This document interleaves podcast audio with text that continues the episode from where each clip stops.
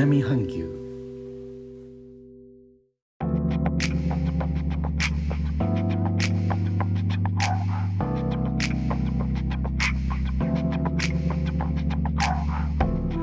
インドネシアから高野です。日本との間約6000キロ。インドネシアジャワ島中部の古い都ジョクジャカルタからお送りしております。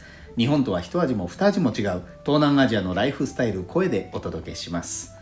今日のジョクジャカルタも、え、午後3時ぐらいから雷が鳴り始めざっと一雨。1時間ほど降りました。本来なら寒気乾いた季節のはずですがちょっと雨が多すぎるかもしれません。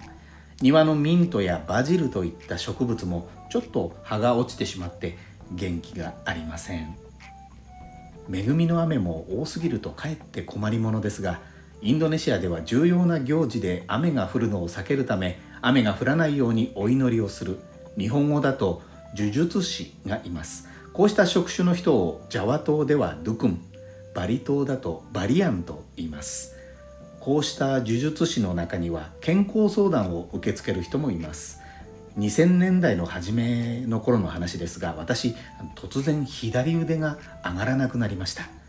体のコンディションを整えるバリアンがいると知り合いから紹介され通ったことがあります。場所はバリ島の内陸の村ウブ日本の方には有名な観光地ウブドという地名で有名なところです。このバリアンのいる家は山の中ですが遠くに海が見えます。つまりそのバリアンのいる小高い丘の家から海の間に遮るものがあまりありません。そのせいかいつも爽やかな風が吹いています。施術はバリアンの前で目をつぶって横になってバリアンが体の上の空間を手で揺らすような感じで行われます。そして体のエネルギーを整えた後はハーブの入ったお風呂に入ることもありました。左手の痛みは何度か通ううちになくなっていきました。都合の良いことで痛くなくなれば足が向かなくなってしまったバリアンのところですが私にとってはバリにいた時の原風景でもあります。感染症が落ち着いたら久しぶりにまた行ってみたいと思っています。